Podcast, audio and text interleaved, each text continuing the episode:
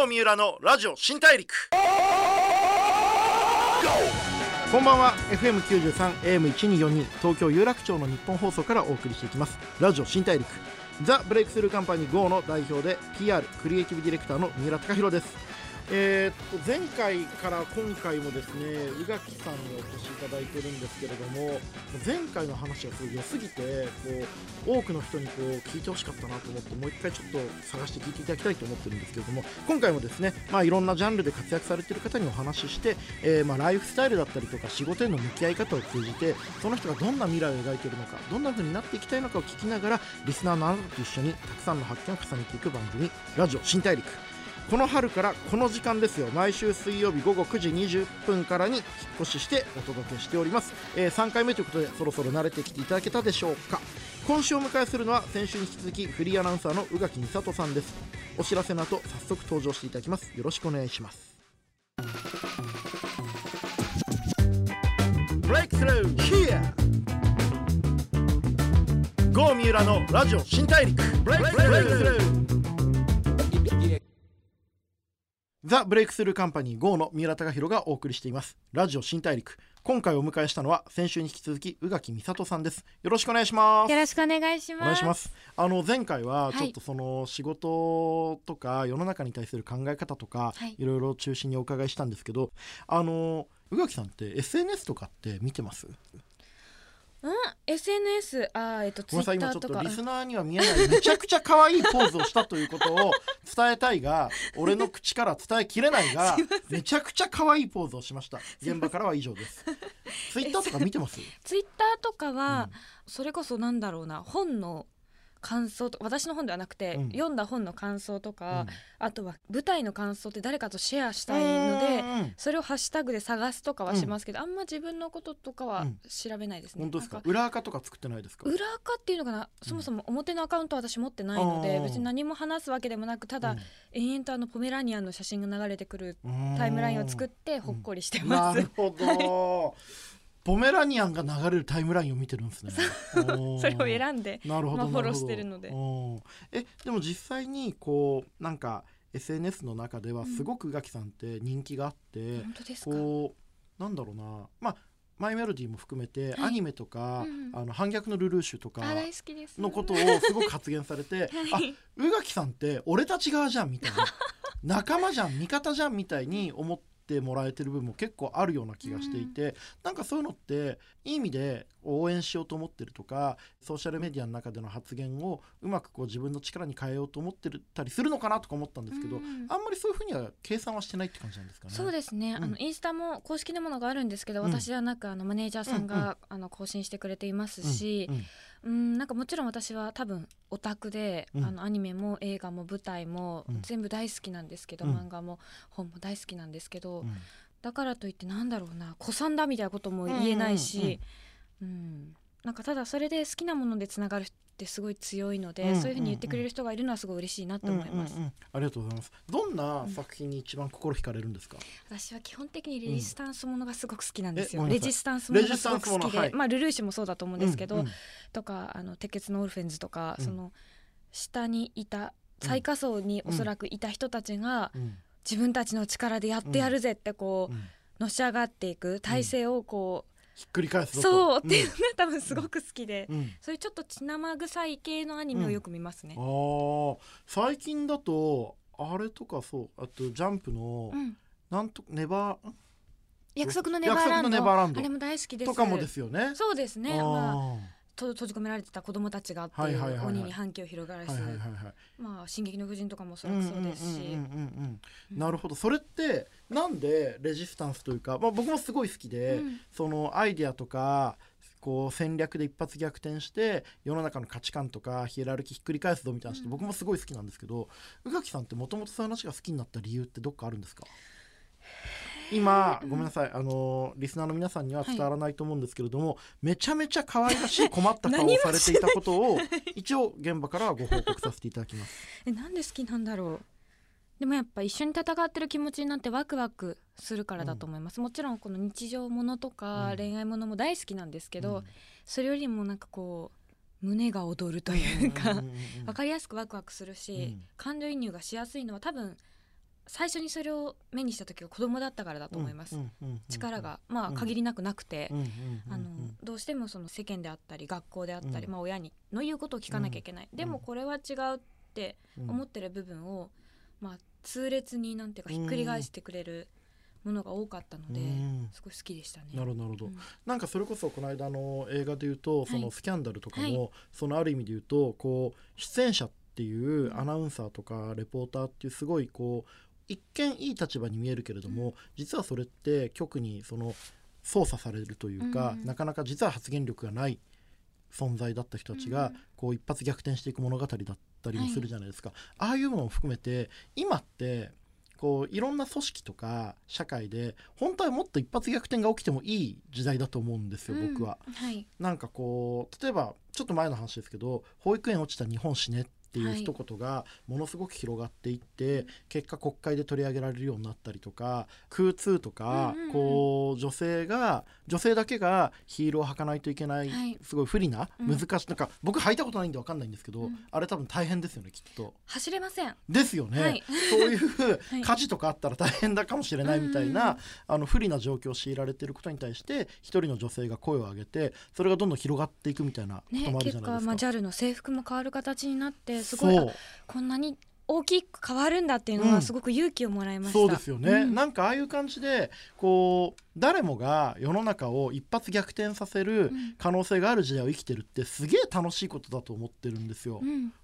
そんな中でこう今宇垣さんって結構影響力もありますしなんかどんな風に世の中なってたらいいなとか思ったりしますか？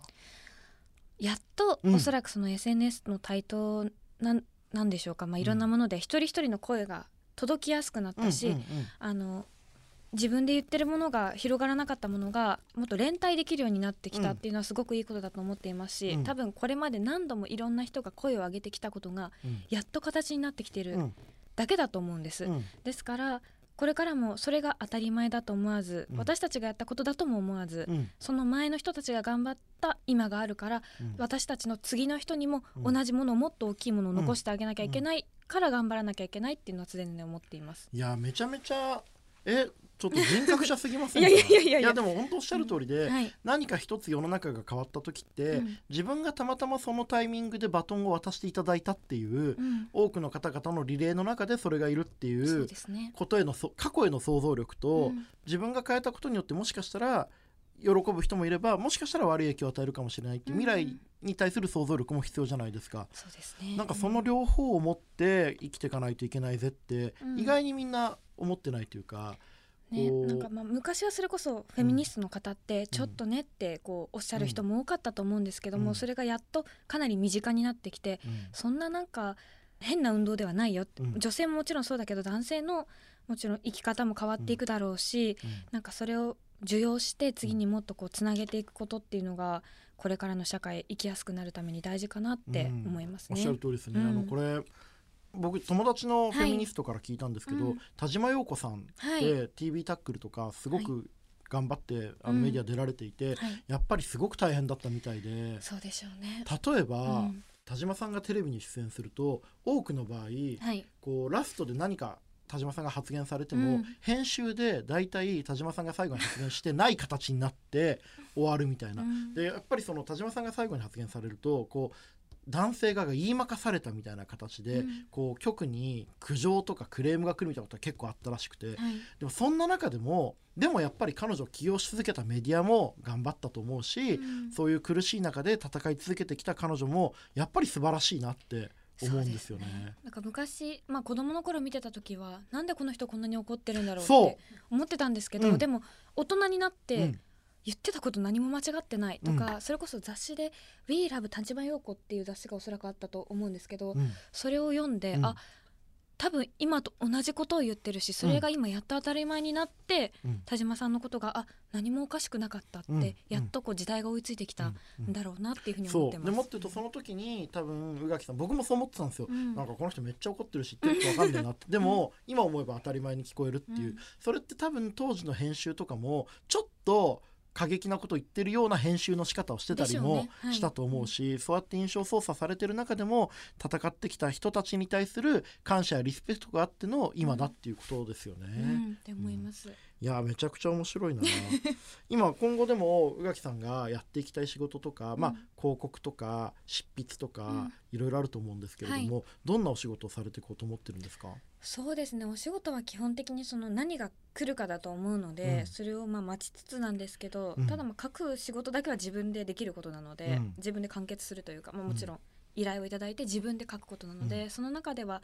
引き続き同じようなことをうん伝え続けていけばいいなって思います、それこそ人には人の地獄があるっていうことであったりとか、うん、別にモテなくても楽しいし、うん。結婚しなくても楽しいし、うんうんうん。別にそれが全てじゃない。おしゃれは別にしなくてもいい。でもおしゃれしたら楽しいかもしれない、うん。そのぐらいのことっていうことをうんうん伝えていけばいいかなって思います。まさになんか世の中ってほとんどのことが「オア」じゃなくて「アンド」だと思っていて、うんうんうん。なんかそのおしゃれするかしないかじゃなくて、うん。おしゃれするのもすげえ楽しいしおしゃれしないのもそれはそれで楽しい時があるよっていう「オア」じゃなくて「アンド」でみんな考えていけばいいのになって僕もよく思ってるんですけど。別に同じじゃなくてもいいですしうねん。そうそうそう、うん。なんでみんなこう隣に合わせなきゃいけないんだろうなとか思ったりするんですよね。で本当宇垣さんってそのコラムとかでこう女性の生き方とか、うん。自分の考え方を発信される部分もあるし、はい、一方で僕あのローソンの CM です、はい、広告ですかね、はい、あれめちゃくちゃ可愛いなと思って。ありがとうございます。い。や俺本当に僕もちょうどその時近くの渋谷駅で僕が作った広告も載ってたりしてたんで、はい、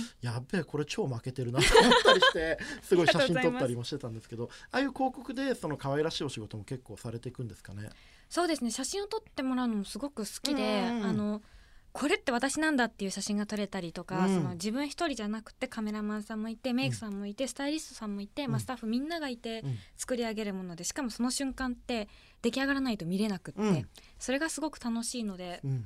あの一つまたなんて言うんでしょうね仕事の一つとしてずっとやっていきたいなって思います。やっぱりその自分のことって自分が一番分かってないから、うん。こうプロの方とお仕事したりとか、はい。誰かに見つけてもらって自分にはできないと思ってたけど意外にやってみたらものすごい自分のいいところを見つけられるみたいなこともあるから、はい、仕事を通じて自分を好きになっていくことってありますよね。見つけることはすごいあるなと思います。うん。こういう笑い方するんだとか、ううんん。そういうのって自分じゃ気づけないかうら。ん。あとそうですね。宇垣さん今後執筆とかに関しては、はい。今後どんなこと書いていこうと思ってるんですか？どんなことを書いていこうと思っているか。ファンとしても単純な質問ですけど、そうですうね、ん。でもやっぱり今まで言葉にできなかった感情に言葉をつけるというかその言語化することがすごく好きなので、うん。それはどんどんしていきたいしそのフリーになったからこそ感じた気持ちもあるし、うん昔思ってたけど言葉に出せなかったことを離れたからやっとできるものもあるので、うんそういうことを一つ一つなんかこう自分の中で形付けて送っていければいいなって思います。僕宇垣さんに一個お願いがあって、うん。小説書いてほしいんですよね。大変。なんか、はい。宇垣さんのいや一人でなくてもいいと思うんで、こう作家さんと組むとかでいいと思うんですけど宇垣さんが考える理想の自分とか理想の社会と、うん。今のギャップってまだまだあってそうですね。そこでこう葛藤したりうん。苦悩したり、でもそれを面白おかしく語っちゃう自分みたいなものが、はい。なんか物語とか、うんフィクションの世界だともっと面白く描けるんじゃないかなと思って、うん。僕なんか宇垣さんの小説とか宇垣さんが原案してるドラマとか、うん。ちょっと興味あるんですよね。でもすごい見たり物語が基本的に好きなので、うん。いつかその形の言語化の方法うん。は手に入れたいなとは思うんですけど、それがまあ世に出るかどうかは別として、うん。ちょっとやりたいなと思いつつ読むのが好きすぎて、うん。まだちょっと本を全部読み切れていないみたいな。家の全部が。それもすげえ分かって僕も本まさに今「言語化力」って本1冊目書いて、はい。2冊目今今回「人脈なんてクソだ」っていう本を書くんですけど、もう書けば書くほどあれ俺なんかが本書いていいんだっけみたいな。ー本当に。世の中には俺が読まなきゃいけない本がまだまだ無限にあるのに、なんでもう一冊世の中に本増やしたりしてんだろうバカじゃないみたいなこと思いやいうんですけど。やいやいやいや読みたいですけどでもえ？でもその気持ちもわかります、でしょ？なんかもそう。うおおこがましいみたいな気持ちになっちゃう。そうなんです、まあ、宇垣さんがそう思う必要があるかわからないんだけれども 世の中には無限にいい本があるのに、うん。なんだろうなと思いつつ、えーこのラジオを聞いてる人にはぜひ本屋に寄っていただいて、えー人脈なんてクソだも買っていただきたいと思っております。よろしくお願いします、はいありがとうございます。ちょっと今日いろんなお話聞けてすっげえ楽しかったです。ありがとうございました。宇垣さん本当に2週にわたってどうもありがとうございました、お世話になりました